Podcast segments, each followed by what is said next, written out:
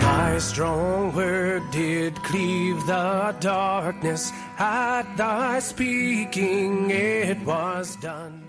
Welcome to sermons from St. Paul's Lutheran Church of Minot, North Dakota. St. Paul's is anchored in the message of Christ crucified for the forgiveness of sins, for the church and for the world. The following sermon is from Reverend Dr. Matthew Richard.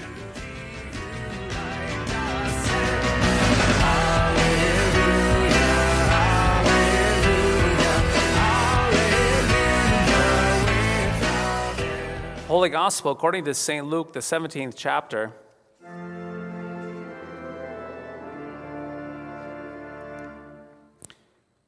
On the way to Jerusalem, Jesus was passing along between Samaria and Galilee.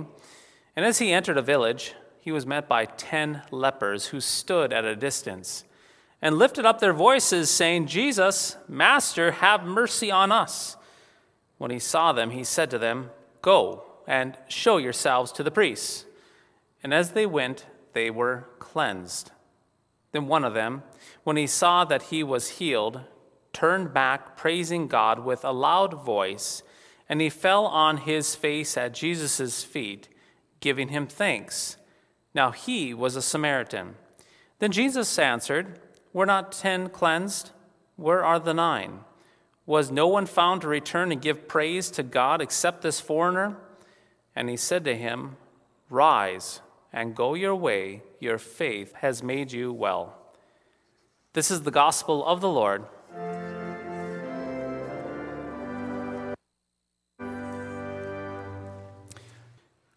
In the name of Jesus, Amen. Contrary to what you and I may think, America is very, yes, very religious. Just follow the money, and you will find that religious groups in America own over $600 billion in property. And these religious groups take in over $83 billion each year through offering plates. Now, obviously, much of this money goes towards paying salaries as well as giving to missions and paying the electric bills. However, there's also a large chunk of money that is sunk into churches for the purpose, get this, of worship. For example, some churches invest thousands upon thousands upon thousands of dollars into marble pillars and granite floors and gold plated tiles and bells and candles. On the opposite side of the spectrum, yes, on the opposite side of the spectrum, other churches invest thousands of dollars into audio speakers and cameras and screens and lights and, yes, theater seating. But why? But why the hundreds of thousands of dollars put into these things? Well, these things are considered gadgets or tools or inventions that are supposed to help, yes, supposed to help the Christian worship God. And so, what can happen is that the life and the focus of a church then becomes fixated on clinging to buildings and singing and ringing and lighting and clothing and videoing and projecting and all sorts of different preparations that are considered essential to prepare and help Christians with the worship of God. To make things even more complex and even worse, churches will then end up advertising and showing off the gadgets and the tools and the inventions that they have. It is presented as if these gadgets and these tools and these inventions will help Christians worship God really, really, really well. For example, if you want to worship God, come to our cathedral with reflective glass that has 10,000 rectangular panes of glass. If you want to worship God, come to our cathedral with over 1 million painted one inch tiles. If you want to worship God, come to our worship center with the best musicians in town. If you want to worship God, come to our place of worship with the most technologically advanced audio visual system in the entire city. Well, as can be expected, people are then wooed into these churches for really dramatic religious worship experiences. And generally speaking, yes, generally speaking, these gadgets, these tools, these inventions, they work. Yes, they have a way of enhancing the so called vibrancy and fervor of a person's attempt to worship God. However, there is a catch. Keep in, keep in mind, my friends, there is always a catch. After the church service, people will leave the church and drive home talking about the beauty of the singing in a granite or marble sanctuary. They will leave and talk about worshiping in the middle of cool lights and lasers and perfectly timed video screens and loudspeakers. They will leave talking about all the gadgets and all the tools and all the inventions that were used to enhance their worship experience. They talk about worship and not the one that they are worshiping. That's the key. They talk about worship and not the one they are worshiping. To be honest, I'm so completely humbled and quite ashamed of myself every time I hear about Christian churches overseas. As Christian churches overseas with no air conditioning, dirt floors, and leaking roofs. And to the south of us in South America, their churches have small space heaters inside old railroad boxcars welded together to make a church. I'm so completely humbled and ashamed, not because of some North American guilt, but because we Americans seem not to understand true worship. In North America, we really do not have a clue about what true worship actually is. This is where the reading from the Gospel of Luke this morning is so incredibly valuable to you and me. In the Gospel of Luke, we hear about 10 lepers Yes, 10 infected lepers with the disease of leprosy. And with these 10, we get a glimpse of worship.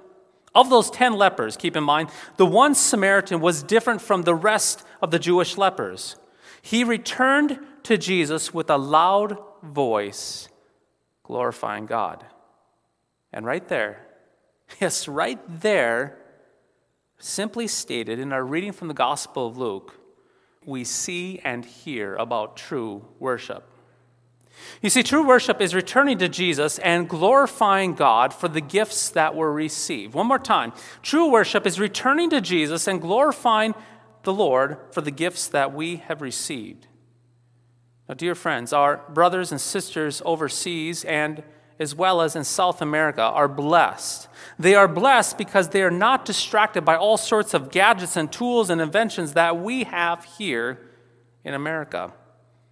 They seem to understand that worshiping God is nothing more than returning to Jesus, falling on our faces to give Him all the credit as a good giver of gifts. Consider that leprous Samaritan again. The moment that he was cleansed, well, that leprous Samaritan, he ran back to Jesus. He actually shouted all the way back. He knew that he was supposed to go and show himself to the priest in order to be admitted back into society as a cleansed leper, but that didn't matter. In other words, the Samaritan leper was forbidden to approach Jesus as a member of society before being pronounced clean by the priests. But again, that did not matter. That leper, he ran right to the great giver of gifts, Jesus Christ. And get this, he fell at his feet, at Jesus' feet, with his face in the dirt and thanked Jesus. That is worship.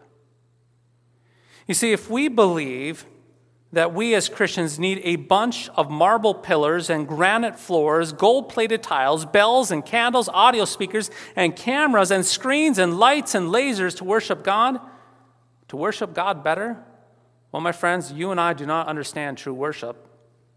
We need to stop and take notice of that Samaritan leper in our text. That Samaritan leper, we see true worship and that true worship is nothing more than returning to Jesus with our face in the ground to give Jesus credit as the giver of good gifts to us. But this does not just happen one time, keep in mind. Dear friends, in humility, in humility and meekness, we continually long to receive more and more good gifts from the Lord. And so we return often to receive grace upon grace. Yes, grace upon grace. Think of it this way why should marble pillars and granite floors, gold plated tiles, bells and candles and speakers and cameras and screens and lights and lasers matter if your face is in the ground in reverence before Jesus? How can they elevate you to some higher level of worship? Yes, some higher level of worship when your face should be in the ground before Jesus. Dear friends, please sit up and open your ears and hear this. Hear this loud and clear right now. God is not impressed with the silly worship games we play. The Lord is not impressed with the flawless performances of prestigious worship. It means nothing to Him. True worship has nothing to do with foolish gadgets and tools and inventions, but instead, true worship is when our pride, when my pride is shattered, and when we return before the Lord with thanksgiving and a desperate need to receive forgiveness and life and salvation as a gift again and again and again. So it should be evidently clear at this point that there are two kinds of worship. One that has the appearance of having a great spiritual holiness, but in reality, and quite frankly, it is empty. It is a clanging gong. And the other kind of worship it appears not to be real, but it actually is. The other kind of worship is shown to us in that dirty and despised Samaritan leper. The Samaritan leper is a picture of real worship, contrary to all appearances. Again, worship is not based on the appearance and the cleanliness, the status and the performance of that Samaritan leper, but simply that his face was in the dirt before Jesus, where the leper gave thanks to Jesus as the giver of good gifts as you think about it a bit more, yes, as you and I think about this a bit more, there are all sorts of examples of true worship in the Bible. Consider this that repentant, pig smelling prodigal son returning to his father. That is worship. Blind Bartimaeus, you can recall, blind Bartimaeus crying out from the depths of his gut, Lord, have mercy, and then being healed and following Jesus, giving praise worship that demonic man. That demonic man being healed and then begging to be with Jesus in that boat. Worship. And on and on and on we see. But keep in mind, there is one more great picture of worship that you and I must not overlook. It is actually right here before you and I. It is right here in this church service. It is actually you. You see, when we return to the church service here at St. Paul's week after week after week, you and I do not bring our worship A game. But instead, the first thing that you and I do when we come into the sanctuary is that we confess our sins.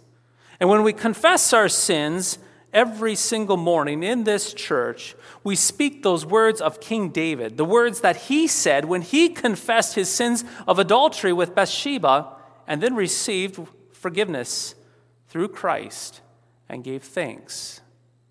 Worship. When you stand and sing the words of the Kyrie, those words, Lord, have mercy upon us, you are actually singing the words of blind Bartimaeus as he cried out for mercy, was healed by Jesus, and gave thanks. Worship. And after communion, you and I, we sing that Nunc Dimittis and as you sing the Nunc Dimittis, you are singing the praise filled words of a guy named Simeon who held the Savior in his arms. But unlike Simeon, you do not have a Savior in your arms, but in your belly, which is worship. And so, baptized saints, you are free. Keep in mind, you are free. Free from the gadgets and free from the tools and the inventions you, like that Samaritan leper, are free to return to Jesus again and again and again for worship.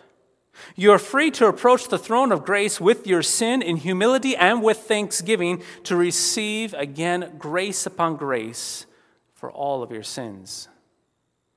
And so, baptized saints, return Return to the great giver of gifts, Christ Jesus. Drop your face in the dust and hear the words of Christ for you yet again. Arise, your faith has saved you. Return often, dear baptized saints. Return often to receive the mercy of Christ and give thanks for the Lord. Indeed, because the Lord chooses always to give good gifts to you. Worship, receiving, thanking, praising, and receiving, praising, and thanking again and again and again. Worship. In the name of Jesus. Amen.